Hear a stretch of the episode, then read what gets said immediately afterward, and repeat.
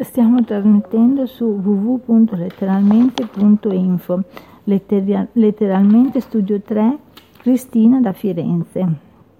Poesia racconto del cuore. E tu intanto giochi.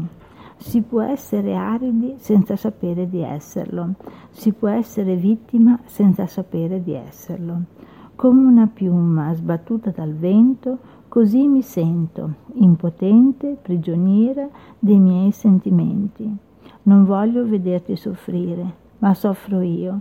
Il grido, il mio, soffocato è.